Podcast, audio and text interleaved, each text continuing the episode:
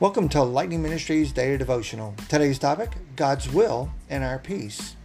Reading from John chapter 14, verses 25 to 29, I'd like to read verse 27 to you.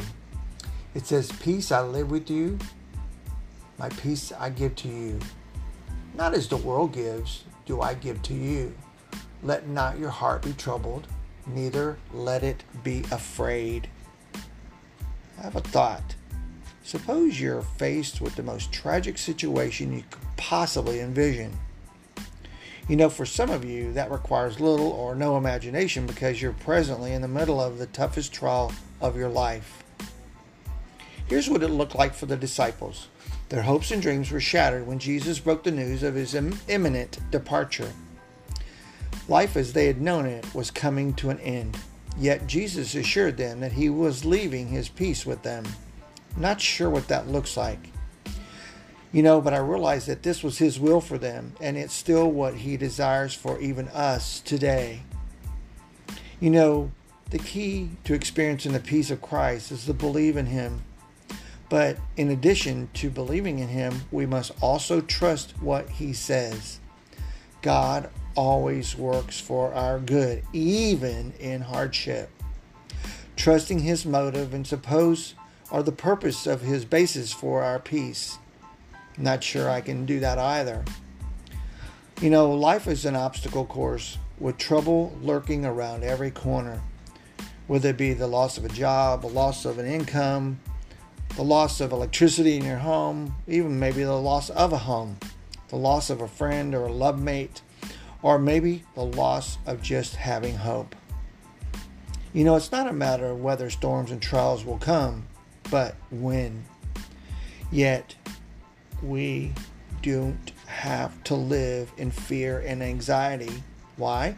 Because it's God's will that we take hold of His peace by trusting only and solely in Him.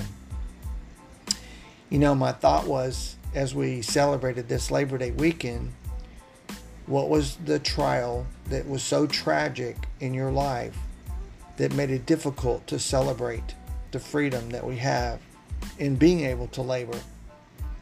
No matter what it was, no matter what it is, we should try to seek out God's peace in that. And while we don't understand, knowing that these things, well, we like to say, you know, God's in control of everything. That's true to a degree. I believe that God wants us to ask. He wants us to do the things that He believes that He's given us to do and He wants us to trust Him no matter what goes on. It's not God's will for you to suffer as a believer. It's God's will for you to be able to be redeemed through the experience of the love of Jesus Christ so that you can share His love and have peace through that, knowing that even while you may be in the midst of something that's so terrible that you couldn't possibly see how to get out of it, if just given the trust in God by faith, knowing that God will deliver you, that will give you some peace and trusting Him for the purpose of what He's doing. You know, I want to thank you for coming and listening today. I hope in some ways that I've encouraged you through the possibility of any situation that may be or seem most tragic to you at this point. So I'd ask you to just trust God in that and reread John 14, 25 through 29 and realize that God gave us the peace not of this world, but of Himself. Thanks for listening. Thanks for coming in today. Leave us a message or a comment. We really appreciate that. If you'd like to give, you can go to l-m-i.org and you can give a one-time donation or you can give on a monthly basis and partner up with us. We'd really appreciate that. But no matter what you do, God loves you and has a plan and a purpose for your life. Have a blessed day.